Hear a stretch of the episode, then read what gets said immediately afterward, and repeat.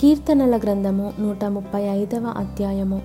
ఎహోవాను స్థుతించుడి ఎహోవా నామమును స్థుతించుడి ఎహోవా సేవకులారా ఎహోవా మందిరములో మన దేవుని మందిరపు ఆవరణములలో నిలుచుండు వారలారా ఎహోవాను స్థుతించుడి ఎహోవా దయాళుడు ఎహోవాను స్థుతించుడి ఆయన నామమును కీర్తించుడి అది మనోహరము. ఎహోవా తన కొరకు యాకోబును ఏర్పరచుకొనెను.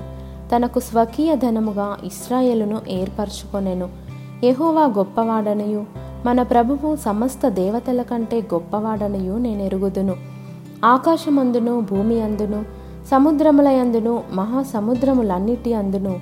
ఆయన తనకిష్టమైనదంతయు జరిగించువాడు. బూదిగంతముల నుండి ఆవిరి లేవజేయువాడు ఆయనే. వాన కొరియునట్లు మెరుపు పుట్టించువాడు ఆయనే.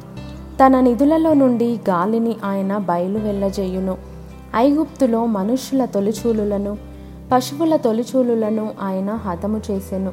ఐగుప్తు నీ మధ్యను ఫరో ఎదుటను అతని ఉద్యోగస్తుల ఎదుటను ఆయన సూచక క్రియలను మహత్కార్యములను జరిగించెను. అనేకులైన అన్యజనులను బలిష్ఠులైన రాజులను ఆయన హతము చేసినవాడు. అమోరీయుల రాజైన సీహోనును భాషాను రాజైన ఓగును హతము చేసెను. కనాను రాజ్యములన్నిటినీ పాడు చేసెను. ఆయన వారి దేశమును స్వాస్థ్యముగాను ఇస్రాయేలీయులైన తన ప్రజలకు స్వాస్థ్యముగాను అప్పగించెను. యహోవా నీ నామము నిత్యము నిలుచును. యహోవా నీ జ్ఞాపకార్థమైన నామము తరతరములుండును. యహోవా తన ప్రజలకు న్యాయము తీర్చును. తన సేవకులను బట్టి ఆయన సంతాపము నొందును. అన్యజనుల విగ్రహములు వెండి బంగారువి అవి మనుష్యుల చేతి పనులు. వాటికి నోరుండియు పలుకవు కన్నులుండియు చూడవు. చెవులుండియు వినవు. వాటి నోళ్ళలో ఊపిరి లేశమైనా లేదు. వాటిని చేయువారును వాటి అందు నమ్మికయుంచు వారందరును వాటితో సమానులగుదురు.